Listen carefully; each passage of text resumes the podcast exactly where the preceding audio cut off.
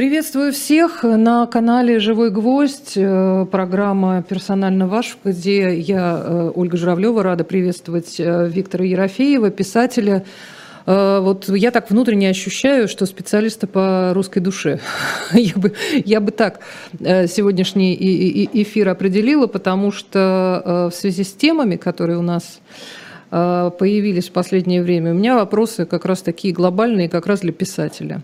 Виктор Владимирович, да. ну вы... здрасте, здрасте, здрасте, да. Хотела, во-первых, спросить, как вы узнали про последние, последние новости, про последние повороты, референдумы, могилизация, как пишут у нас в некоторых местах? Ну, вы знаете, ну, я думаю, как все, есть какие-то каналы очевидные, по которым можно это все узнать. Для ну, вас понятно, это было сюрпризом, простите? Да нет, ну сюрприз, ведь скрытая мобилизация шла практически с начала войны, поэтому было понятно, что когда-то она выйдет на поверхность, и вот она вышла. Нет, сюрпризом, в общем, в этой войне сюрпризы, э, в общем-то, только, наверное, два, когда армия откатилась от Киева, и когда ушла из э, Харьковской области, mm-hmm. вот это вот сюрприз, действительно. То есть это те неожиданности, которые можно было, э, можно было допустить, а можно было и не допустить. Вот все-таки вот так случилось, как случилось. А вот все последние, последние дни и часы, да, мы наблюдаем постоянные, постоянные объяснения и разъяснения, с одной стороны, от каких-то официальных, полуофициальных и совсем официальных лиц, там вот в таком количестве, в другом количестве. Как, ну, и при этом мы видим то, что происходит на местах, потому что тоже там появляется информация о том, где, в каком регионе, как именно там происходят все эти процессы, кто как реагирует, что происходит в аэропортах международных, в российских и так далее. Скажите, пожалуйста, в... здесь тоже вас что-то, я не знаю, что-то поражает, что-то удивляет? Меня вот вопрос, вопрос веры в этом всегда, всегда приводит просто в, в оцепенение, когда люди продолжают слушать то, что им говорят. Оль, дело в том, что неудивительно, что возникли объяснения и даже оправдания, потому что, в общем, мобилизация – это переход страны в, в военные рукавицы, то есть, в общем-то, в ежовые. Это уже совсем другая страна и совсем другое, ощущ... другое ощущение. Я думаю, что самое страшное, что нам светит, это то, что мы заговорим на военном языке э, культуры, на языке военной культуры. То есть вот то, что мы видим в отдельных местах, да, в армии, там, ну, не знаю, в тюрьмах, оно выльется на просторы страны, потому что вот этот культ силы, жестокость, пренебрежение к женщинам, желание, желание во что бы то ни стало победить, а не прийти к каким-то компромиссам. Вот это все разольется, и это будет на годы. Поэтому сама по себе мобилизация – это поворот страны вот к этой культуре, которую, в общем-то, мы отвыкли, потому что такая культура, как мы помним, была после войны. После войны сорок пятого года, когда вернулись, и все было, в общем-то, достаточно драматично. Вот мы этот поворот, наверное, испытаем с особой силой. А что касается вот именно почему волнуется, то вы понимаете, дело в том, что все-таки мобилизация – это как пойти в ледяную воду. Можно получить инфаркт, инсульт, я имею в виду, я имею в виду государственный инсульт, государственный инфаркт, потому что непонятно, как развернется. Мы действительно из диванного состояния созерцателей войны, вся страна, в общем-то, за, за некоторым исключением тех, которые сражались и гибли в Украине, в общем, превращаемся, в общем, если не в участниках, то, по крайней мере, в общем, в плакальщиков, потому что мы прощаемся с теми, кто уходит на фронт, мы беспокоимся за их судьбу, и мы не понимаем, что они там будут делать и как себя вести. Виктор Владимирович, простите, а что значит мы не понимаем? Вот это меня как раз то, что больше всего поражает во многих обсуждениях, комментариях, так сказать, в широких каких-то вещах. С одной стороны, я вижу людей в, в метро, не знаю, где-то в транспорте, которые все прекрасно понимают, которые в большинстве да. случаев говорят по телефону: зачем ты взял трубку, не подходи к телефону, не ходи в сельсовет, не бери эти документы, не отправляйся никуда. А, женщины, которые очень сконцентрированы, и видно, что они ищут какие-то, ну, не знаю, там, самые невообразимые варианты, как этого избежать. Да. А, и... Дело в том, что непонятно же ведь не то, что они... как они поступают, непонятно то, почему с такой какой-то невероятной беспощадностью и одновременно каким-то безумием развивается и ужесточается война, которая выплескивается уже теперь за, за, за, за рамки одного конфликта, превращается в другой, из другого в третий. Мы видим в отдалении ядерные взрывы, которые могут произойти. Вот это непонятно, как может в одной голове, царствующей голове, может возникнуть такое ощущение, что можно себе позволить вот такой вот чудовищный конфликт. Вот это непонятно, потому что, да, можно было где-то в связи с тем, что допустили, и разные страны допустили то, что была Грузия, был, был Крым и так далее, попробовать, но когда это не получилось, то вот действительно это крышка гроба, это референдумы, потому что ну, какая другая цивилизация позволит теперь нам сесть рядом за, за стол или за, и рядом просто пройтись. То есть мы разрываем все. И, и интересно, и печально, и радостно, может быть, то, что и Восток тоже а, от, отворачивается. Ну, не, не так, как Запад, но, в общем, по, по-восточному отворачиваются Индия, Китай. И вот это все не учитывать. Я не говорю, что это безумие, потому что безумие – это рациональное понятие, определение. Это скорее какое-то ощущение вот такого темного двора пацанского, где если ты достал финку, то надо или убить, или быть убитым. И вот это вот, вот, вот, это, вот эта логика, она, конечно, на международной арене, скажем так, выглядит, конечно, ну, просто уникальной. Такой, по-моему, никогда ни, ни, нигде не, не затевалось в двадцать первом. Скажите, Виктор Владимирович, как вам кажется, я понимаю, что вы наблюдаете все немножко издали, да, вы не, не в, так сказать, не, не среди этих людей, тем более даже, даже, даже мы в Москве не, не, не среди тех, кто там в Бурятии, в селах или где-то еще. Но, тем не менее, у вас есть ощущение, как, в принципе, не знаю, меняется, не меняется, как, что происходит в стране, что чувствуется вот в, в массе своей? Действительно же есть люди, которые действительно понимают, да, вот на нас напали, мы должны, там, мы должны Родину защитить и все такое. Ну, надо сказать, что вот это чувство, что напали, защитить, оно не только в стране, оно и выплеснуло за пределы. И надо сказать, что тех стран, в которых я в последнее время побывал, и в Германии, и во Франции, ну, разве кроме Польши, вот, есть достаточно много людей, которые настолько пронизаны, Оля, антиамериканизмом, которые действительно, представьте себе, реально считают, что Америка хотела поглотить Украину с тем, чтобы поставить Россию, ну, в такое, прямо скажем, беспомощное положение. И таких людей много, и таких, и такие люди, как мы знаем, есть на самом верху. Например, Венгрия предложила, как известно, вообще снять санкции из России буквально в разгар мобилизации. Ну и такое. Это и есть. Это, это, это поразительно, когда люди заглотнули антиамериканизм в Европе, и, и она, это тоже стало каким-то а, а, а, ну, совершенно нерациональным объяснением того, что происходит. Поэтому не только Бурятия, не только Бурятия.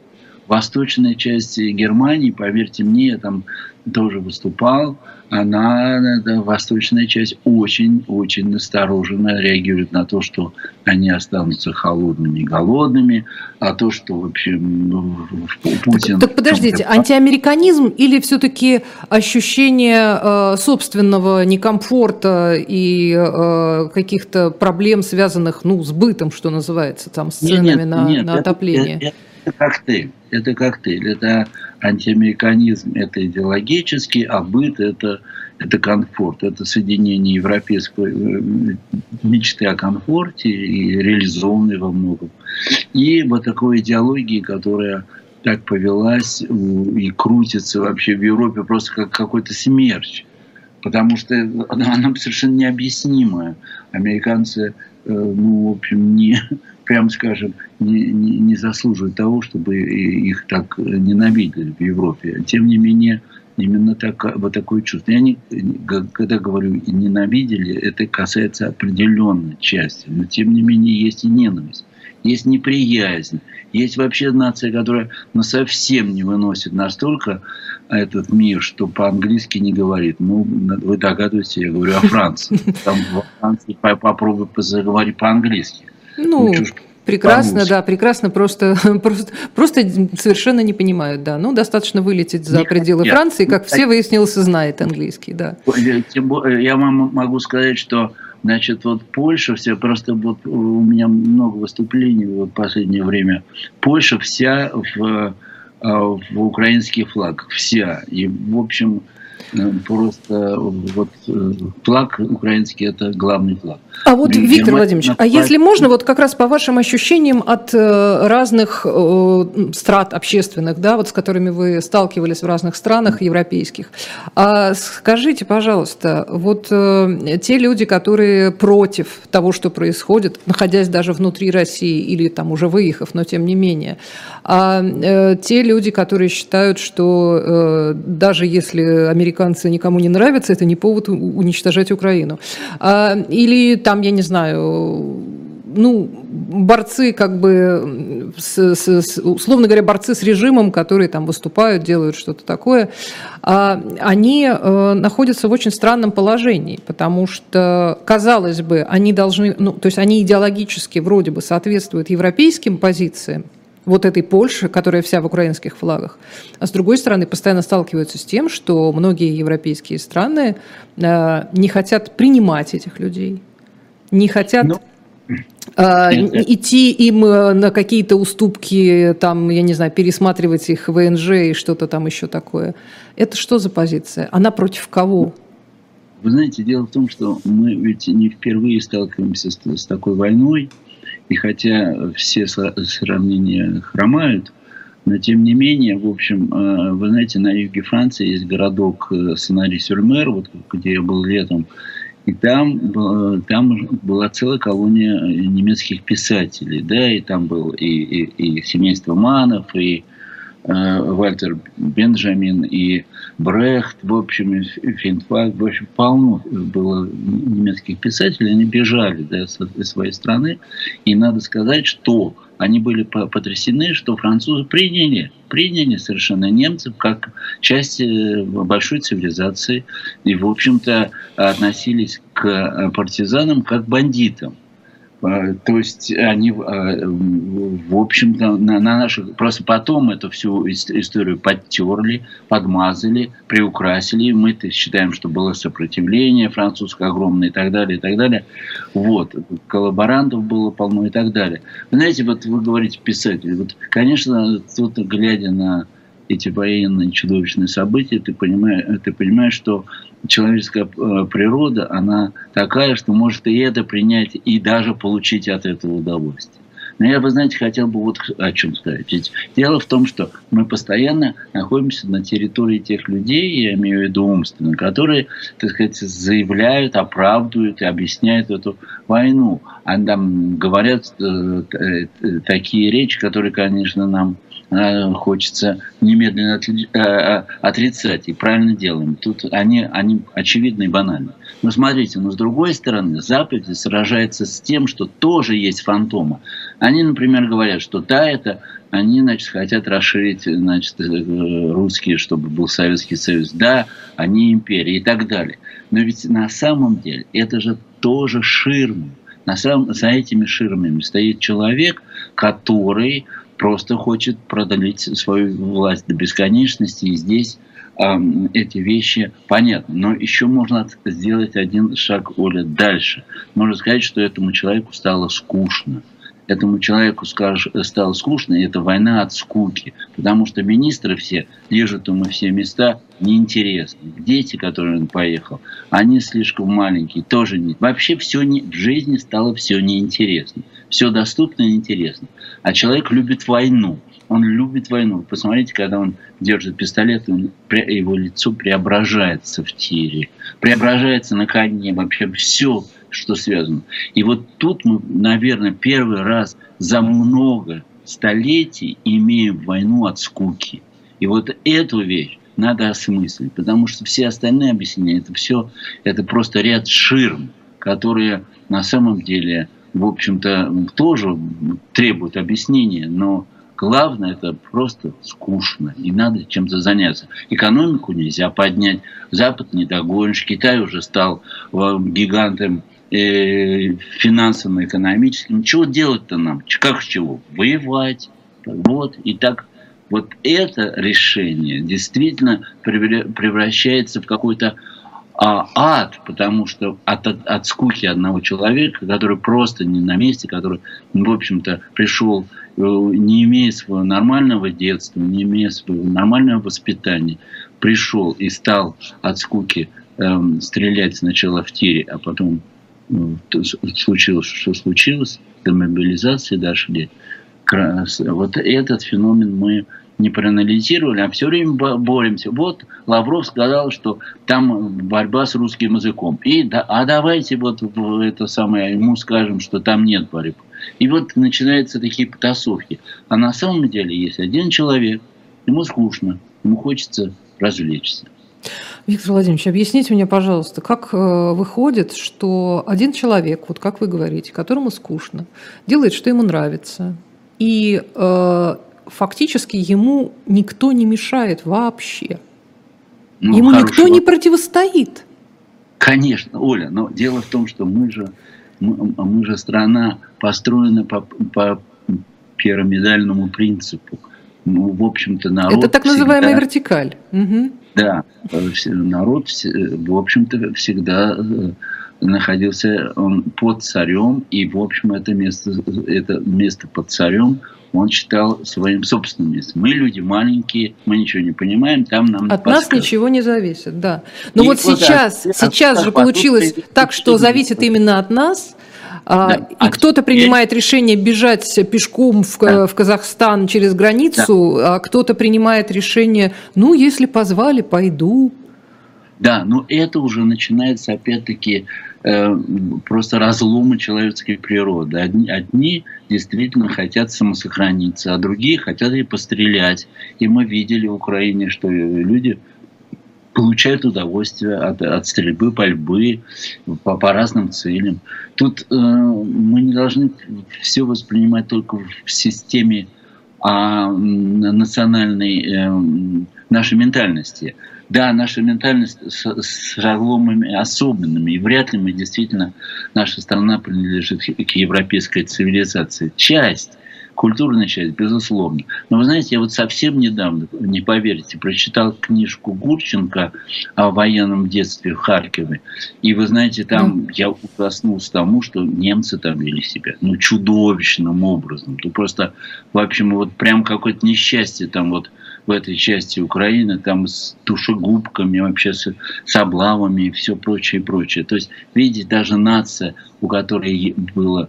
европейская все-таки традиция, да, в, в душе и в теле даже, да, вот, она все равно... Производила все... огромное количество садистов и э, совершенно бешеных, да. Книжки, кстати говоря, замечательные, Волченко, Аплодисменты, она... аплодисменты, по-моему, она называлась. Да, да, да. да. Нет, она называлась «Мое, а мое а. Суровое детство». А она совершенно, причем она оказалась хорошей писательницей, она совершенно как-то без, без искусства, так, понимаете, как-то без всякой нарочитности, просто рассказала, что случилось там с мамой, с, с папой, с ней, как она случайно не попала в душегубку, где, где там уничтожали людей этим, от, отходами от, от, от mm-hmm. И к чему я это говорю? Понимаете, мы вот все время как-то смотрим, вот наш, наш глаз как, как, как будто реагирует только на, на, на одно явление. А надо побольше смотреть. Мы, мы, конечно, вот если писательский говорит, мы действительно мы выпустили из виду, что натура человеческая, она не включает вот то, что э, требуется от нас э, французское просвещение, что человек хороший, обстоятельства плохи, давайте менять обстоятельства. Нет, человек не, не так уж хорош, как показали сегодняшние обстоятельства. И эти обстоятельства, кто сделал, что хороший человек, что ли, сделал, значит, не, не так все. Понимаете, мы себя мы слишком сильно накрасили себе губы из-за маки... ну, сделали макияж человеческой природы. То есть мы, в общем-то, проглядели очень много. Вот сейчас это такая страшная встряска, когда ты понимаешь, опять-таки, один мчится и говорит, я уйду, уйду пешком в Казахстан, другой отрежет себе вот два пальца, третий, да, я видел тоже, поэтому в настоящему времени показывали, как радовались там где-то люди, а вот мужики собрались, и вот представляете, это мужики, но если не погибнут, то явятся вот с такой вот культурой военного времени. Мне кажется, что вот та Россия, которую я люблю, та, та, та Россия, которая, которую создала русская культура, она легла в гроб. Вот ее сейчас заколачивают. Она не, не ложилась в гроб даже при Сталине. А сейчас ее заколачивают. Вы думаете? Вы думаете, что при Сталине, ведь когда она существовали, в том числе те люди, которые я, мучили своих я, собственных я, я, э, сограждан и друзей, они, они никак не, не менялись ментально? Я, я могу вам сказать, что, видимо, сила какая-то была внутренней установки России такой, что она пережила сталинщину. Вообще стало осыпаться все уже в шестидесятые годы. Еще было вот, еще вот пятидесятые годы. Ну что просто на боковом, на бытовом уровне. Это, это, это еще было очень церемонное отношение к женщине. Это на «вы», это ухаживание. Это сейчас беру просто этот аспект. Это было огромное...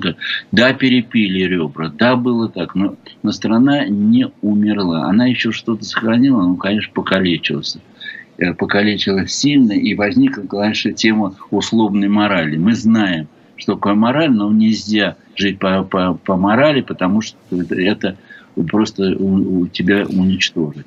Но сейчас вообще нет никакой морали, ни условной, ни безусловной. Сейчас есть воля определенного человека, и это же передалось, это гопничество, оно передалось огромному количеству людей, которые, и, на которые, и который стал ядерным электоратом.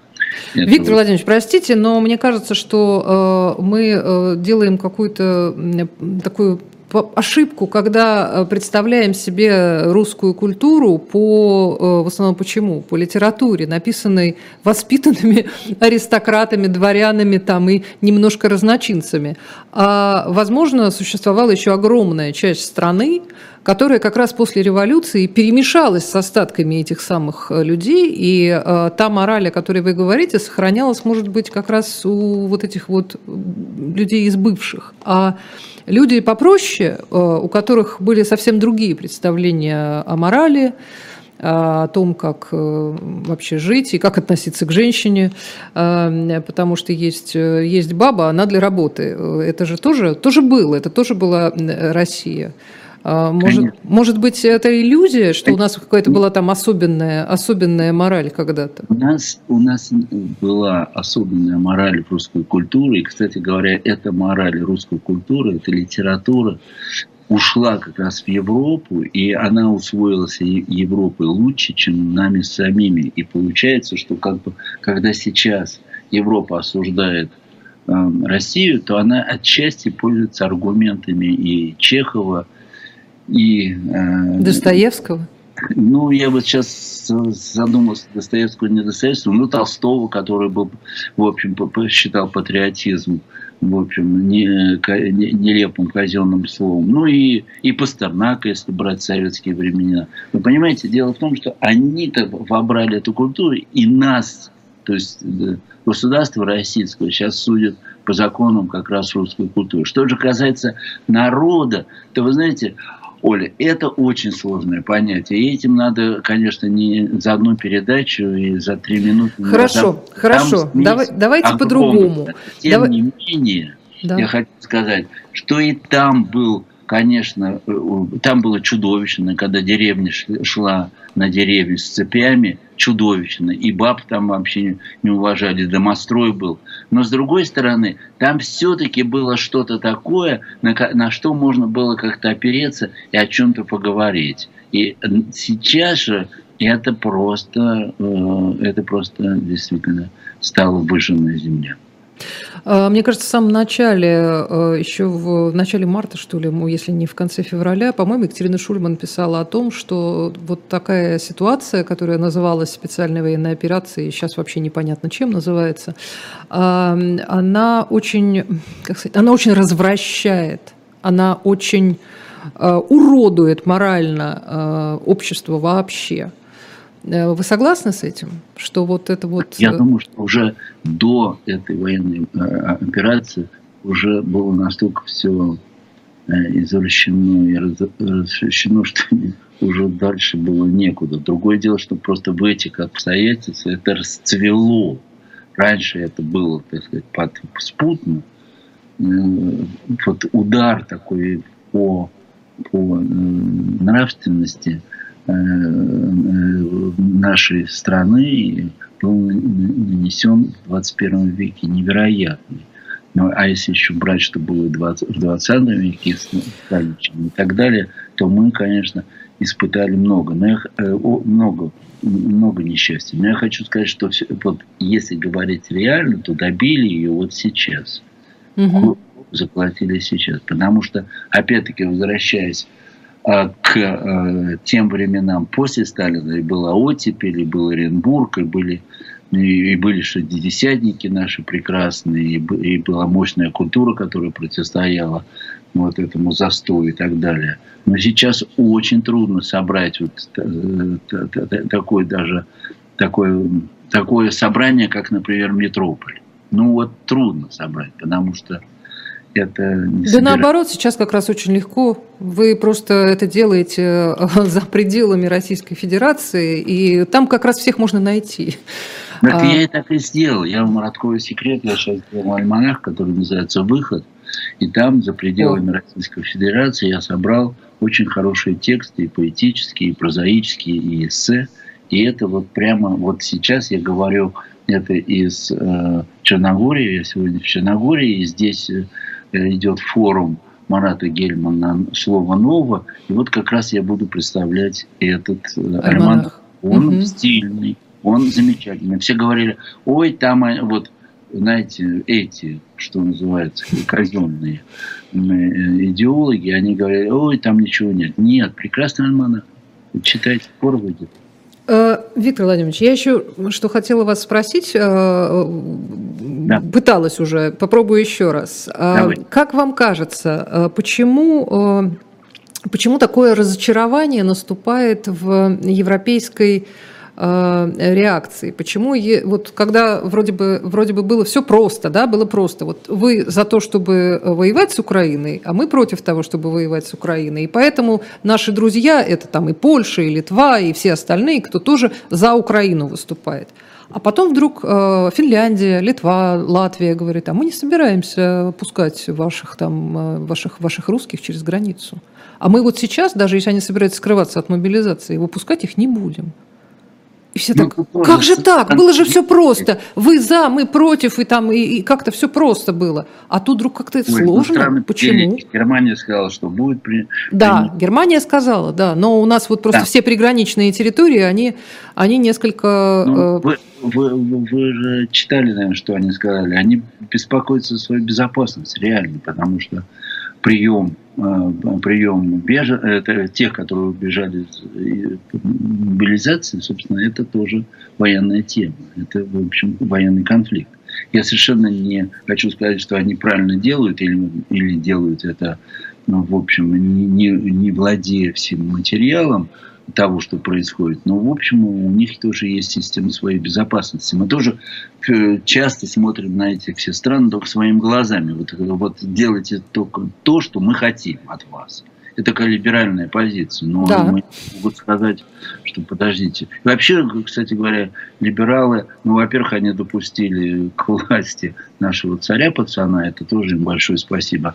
двадцать два года назад сделали. А после этого было совершенно огромное количество ошибок, которые мы... И, и, и наш лагерь либеральный не только не, не только не укрепился, а как-то уж совсем провис. Очень много всяких конфликтов внутри. И мы даже до этих стран не достучались, если говорить коллективно. Не достучались и не объяснили что-то. А эти страны тоже живут по своим законам. Некоторые маленькие страны, как, как балтийские страны. Некоторые имеют огромнейшую границу с Россией, как Финляндия, и опасаются всяких провокаций. Тут тоже надо быть к этому...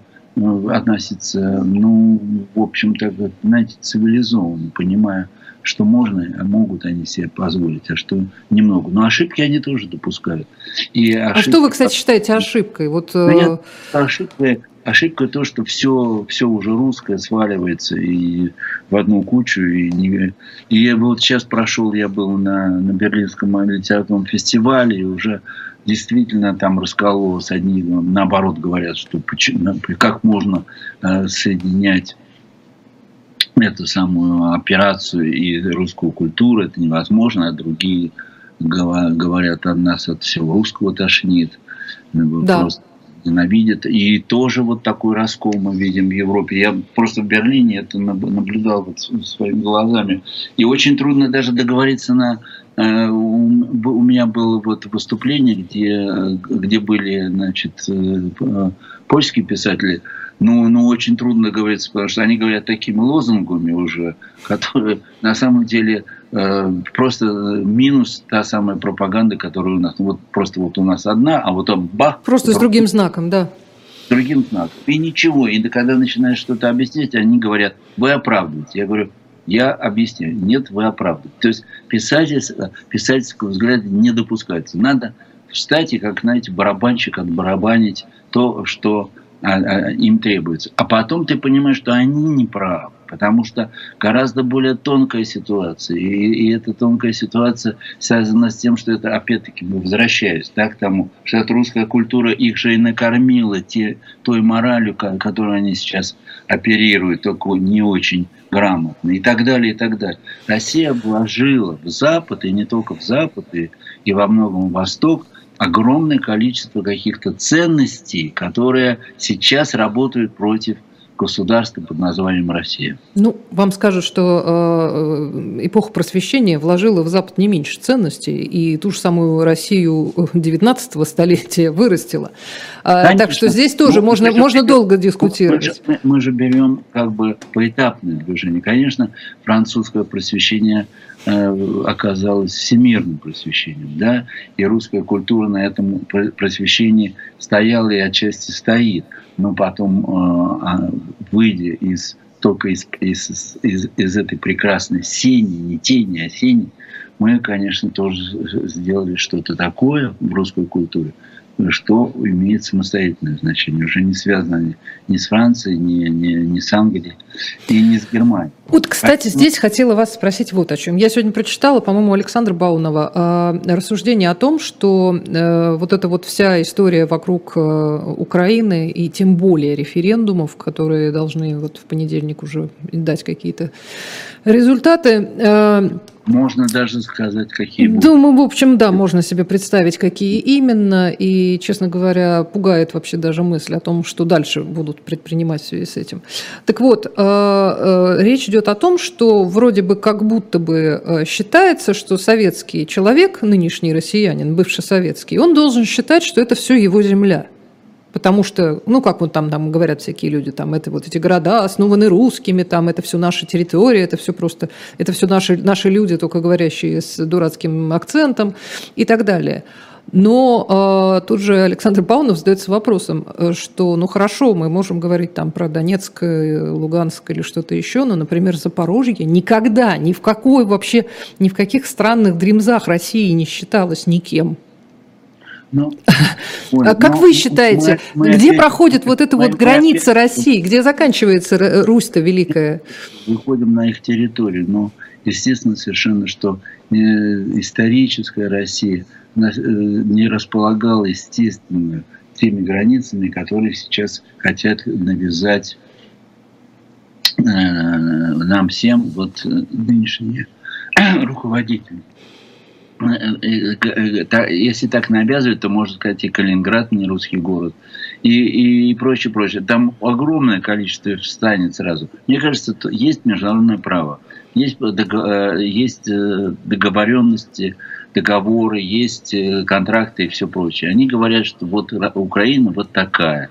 И мы сейчас вообще даже не, не должны вообще шевелиться и думать, а Запорожье да или Запорожье нет, а Одесса да или Одесса нет. Есть подписанные договора Российской Федерации о том, что есть, они уважают целостность, не говоря о том, что мы все знаем, что было отдано ядерное оружие Украины тоже в связи с тем, что Россия гарантировала ей целостность, но и многое другое.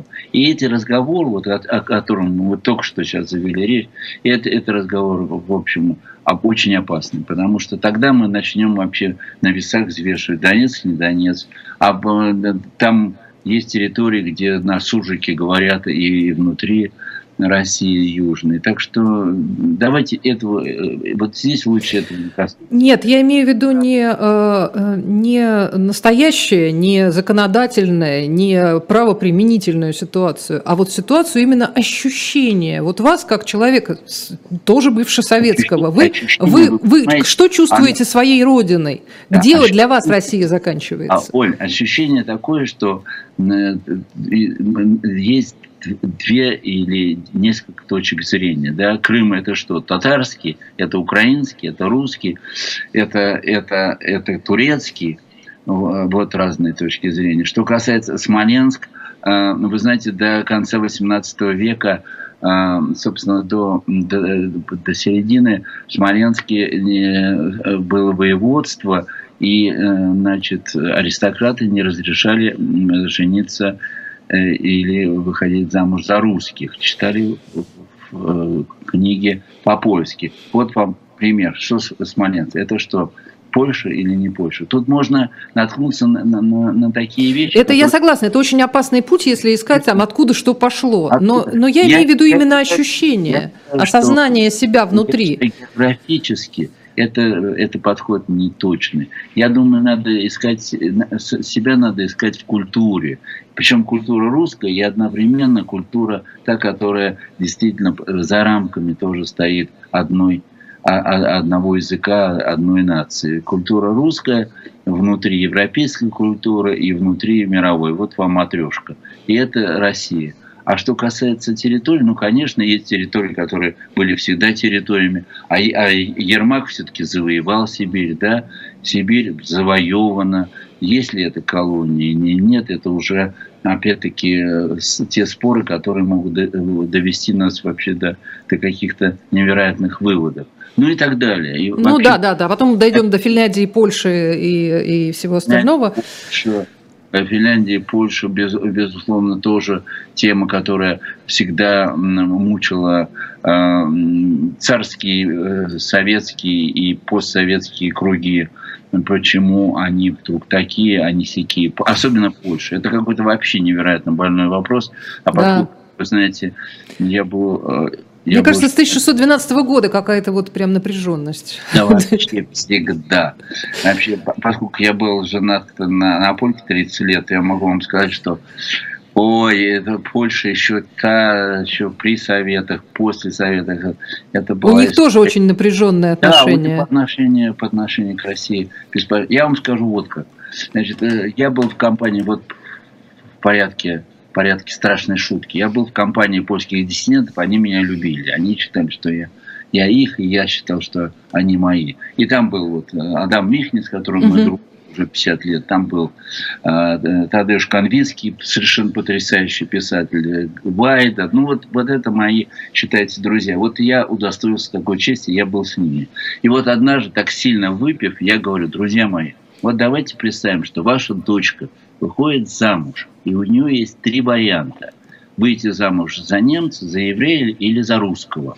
Вот как вы считаете, как бы вы поступили, кого бы вы ей порекомендовали? Вы представляете, вот эти серьезные мужчины, выпив немножко, задумались. Мы стояли это в квартире у Виктора Ворошицкого, тоже прекрасного поэта, кстати говоря.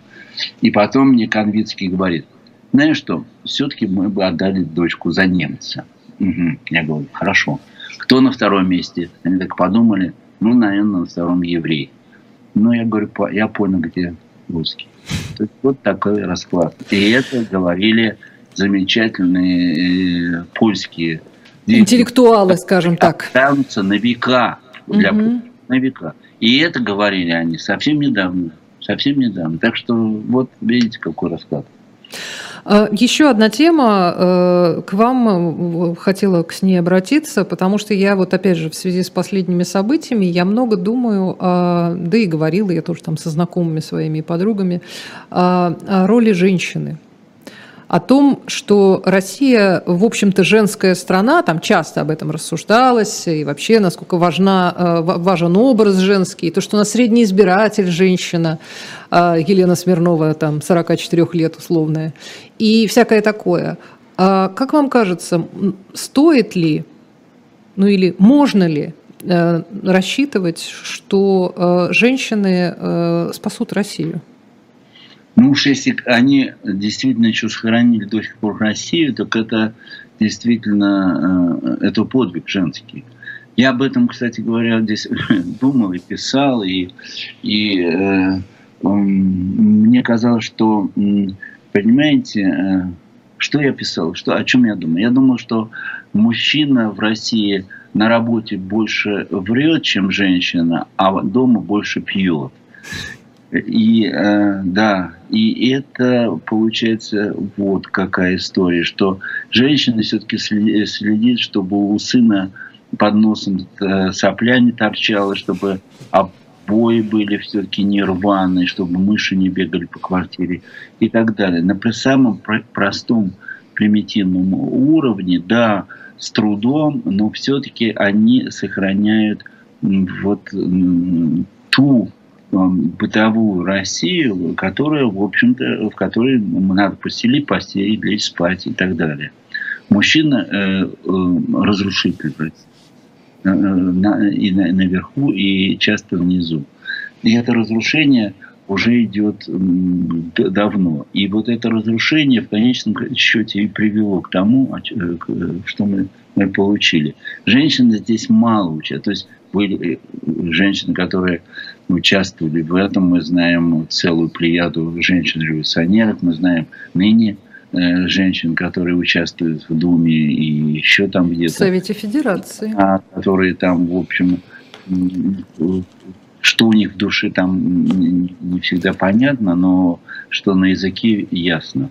Вот. А в принципе уже все это отгорело. Вот все-таки это заколоченное в группу. Теперь уже непонятно, какая будет роль женщины. Я почему спросила еще, потому что вот тоже мы видели в, в новостях видео из Чечни, когда женщины вышли э, э, спасать своих мужчин от мобилизации.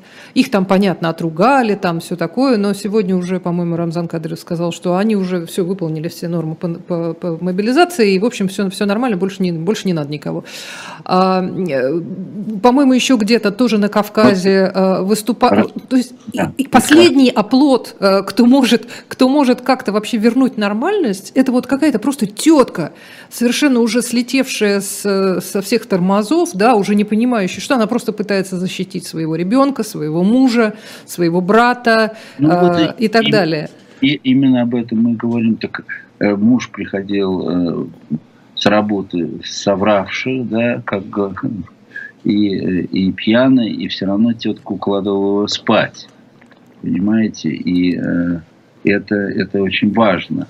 А я вам хочу сказать, что э, вот э, там Сталинградская есть вот это утечище, такая панорама, и там есть санитарка, которая тащит раненого. И такое вот впечатление, э, я смотрел на это когда-то давно, в, просто что на картинке, а вживую. И мне казалось, что это и есть Россия. Она тащит, у нее такое тяжелое, замученное лицо, а это такой, как ни странно, почему-то выглядит таким, ну, скажем так, чтобы никого не обижать, блаженным. И вот это, э, видимо, просто как бы не крутить, не вертеть, а вот такой вот образ создали даже там, на той, на, на, на, на, на, на той панораме. Э, да, но тут тоже это все, все начинает проседать, потому что э, когда... Мужчин-то, у мужчины действительно нет не только морали, но и когда он превращается в такого гопника или мечтает быть гопником, то спасение уже... Невозможно, вы считаете? Я думаю, более сложное или невозможное. Женщины теряют свою эту роль, вот, они между собой больше объединяются, внутри себя. Женщины начинают... внутри себя объединяться, и, и это э, тот тренд, который вот я наблюдаю сейчас. Ну хорошо, а могут ли объединившиеся женщины э, ну, хоть что-то отстоять? Хоть какое-то будущее свое? Э... Ничего, не, не могут ничего. Нет? Ничего. Не на кого больше рассчитывать? Нет, ну на чудо можно рассчитывать, на чудо можно рассчитывать, потому что все смертны, да, и есть чудеса, и приходит, как после Сталина пришел Хрущев. Но кто думал, что Хрущев возьмет и что-то сделает? Взял и сделал. Есть чудеса. Россия живет чудесами или просто не живет. Так вот, что такое страна чудес. Мы совсем по-другому ее себе представляли. Вот да, Оля, да, это страна чудес. Вот тогда она вырулила. Ну и были еще, мы знаем, другие моменты, когда она выруливала. Но потом она опять погружалась в, в, в какие-то круги ада. Но, но вот после Сталина Хрущев это не такой плохой пример. Все вздохнули с, с облегчением. Да? Причем освобождение началось с первого же день, когда Берия сказал, поехали в Кремль. А Молотов ему сказал, освободи, значит, жемчужину, свою жену. жену. И вечером первая, кто вышел из ГУЛАГа, была жена Молотова. То есть все посыпалось в тот же вечер. Я думаю, и война, и все действия посыпятся в тот же вечер, когда произойдет чудо. То есть вы не думаете, что э, чудо может произойти каким-то от, откуда-то снизу, что вдруг э, там, нет, не знаю, не справится да. военная машина, не, не сможет при, принять всех этих несчастных, приведенных на убой, там, я не знаю, вдруг люди начнут говорить, господи, куда мы пришли, вообще что делать, пошли домой или там. Вот этого вы не представляете себе? Нет, Оль, я все представляю. Россия, только табакерка и шарфик, Россия, как любит Россия, говорить Белковский. Это такая страна, где чудо может вылезти из любой щели. Но оно не часто вылезает, но бывает. Вот, судя по истории России, бывает, из некоторых щелей вылезает чудо. Поэтому можно, можно себе представить чудо, которое будет связано как раз с мобилизацией. Что это, начало войны или конец войны? Вот непонятно, потому что действительно, когда война теперь коснулась всех, то тогда как-то по-другому может отреагировать. Может быть, это начало чуда, может быть, другое. Но предсказать чудо, это значит предсказать что-то, что уже не есть чудо. Поэтому давайте... Меня вот, кстати, удивляет, что э, все равно про- продолжают верить в чудеса не только писатель Виктор Ерофеев, а, а вот э, тоже обычные, обычные люди, когда э, к ним выходит кто-то из начальства и говорит... Нет, мы не призываем никого, кто не имеет боевого опыта. Все такие, ну да, конечно, все правильно, профессионалы, все хорошо. Послушайте, вам позавчера говорили, что вообще мобилизации не будет. Те же mm-hmm. самые люди, прозрачными глазами, глядя в камеру. Эти же люди вам говорили, что никогда они не поднимут пенсионный возраст. Эти же люди пятнадцать раз сказали, что не будет мобилизации. Эти же люди вам обещали там какие-то деньги, которые в результате никому не заплатили. Эти люди вам врут каждый день. Почему вы каждый раз им верите? Это вера в чудеса? Нет, это, это вера не в чудеса. Или умственная отсталость? Ну... Это, нет, это, это уже наработки российской истории, потому что просто другого не дано. Но, но в самом деле действительно были революции, были пугачевские восстания и так далее, и так далее. И это тоже является частью России. Тут пойди угадай. Я не могу сказать, что я верю в чудеса. Я просто могу сказать, что в России случаются чудеса. И если они случаются, то не исключено, что они могут случиться и дальше. Они, а могут, может так случиться, что Россия не вы, вынесет эту войну, и, в общем, Россия вот как-то, как вы говорили, где, где границы ее, хотя бы в моем сознании, так вот могут стереться эти границы совсем. Ну, кстати, о том, что э, вот эта вот ситуация может привести буквально к распаду э, уже имеющейся на данный момент страны, э, говорить начали еще в феврале очень многие люди. Да нет, ну говорили об этом и раньше. Да, но да. Просто стало как-то просматриваться для многих какая-то перспектива. Вы тоже думаете, что это возможно? Февраль — это, в общем, это уже вот шаг в...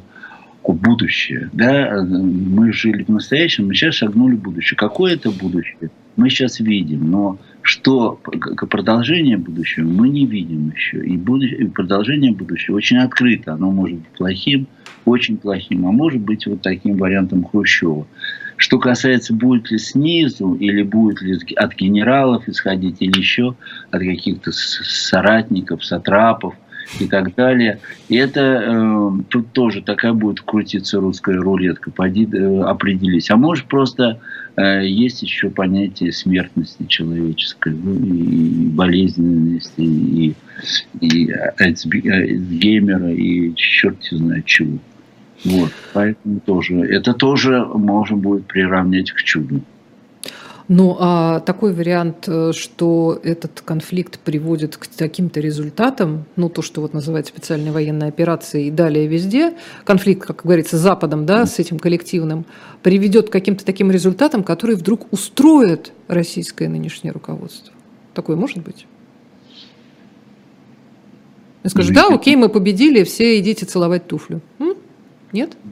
Вы знаете, дело в том, что конечно, вот, вот уже через два дня объявят о победе. Ну, понятно, референдум для того и делается, чтобы объявить победу и сказать, что грани, границы наши здесь, они будут вечными. А если... Нет, тогда нужно будет, простите, прогонять ужасные иностранные войска с нашей территории, если объявят, что это наша территория. А... Нет, ну мы говорим о тех территориях, которые, которые, которые завоеваны. Там на этих территориях уже войска или, или их прогнали, или с ними борются. А вот дальше понятно, что скажут, что это наша земля, и у нас есть военная доктрина. Кто посягает на, на, на наш славный город Херсон, тот, значит, соответственно, получит атомную бомбу. И, и это я не только не исключаю, я думаю, этим и кончится замечательная эта война. То есть, как бы, хороших, хороших вариантов мы вообще не видим. Не, ну, хороших вариантов не может быть, потому что изначально ничего хорошего не было. Это был действительно черный день календаря. Вот. А что касается дальнейшего, хорошее это будет вот или чудо, или, или разрыв полностью. Надо иметь в виду, что вот когда я говорил еще про Польшу, и про, про это я, значит, вот женился даже, страшно сказать, в шестьдесят девятом году, когда я приезжал в Польшу, то немцев они рассматривали тогда еще, вот немцев конкретно, как врагов. То есть немцев [S2] Mm-hmm. [S1] Было жалко убить, вот любого. Восточная Германия, западная, я спрашивал, вам разница? Да не без разницы. Немец враг, надо его убить. Если он идет по темной лестнице, надо убить. Это прошло тогда сколько? Ну, там, двадцать пять лет, я считаю. Это и... тоже говорит о перспективах, когда да. русские перестанут быть э, вот этими да. людьми. Да. Да. Да. К сожалению, поэтому... к сожалению, нам надо заканчивать, но э, мне кажется, спасибо вам большое, мы, кажется, много о чем успели подумать. Хотя, в общем, ничего оптимистичного не прозвучало, но тем не менее. Виктор Ерофеев, писатель, был сегодня в гостях в программе «Персонально ваш» на «Живом гвозде». Меня зовут Ольга Журавлева. Программа «Живого гвоздя» продолжаются в семнадцать ноль пять Сергей Бунтман, «Слух и эхо», а в шестнадцать, после шестнадцати часов Николай Сванидзе, если я все правильно понимаю, да, с Ксенией Лариной. Никуда не уходите. Пока.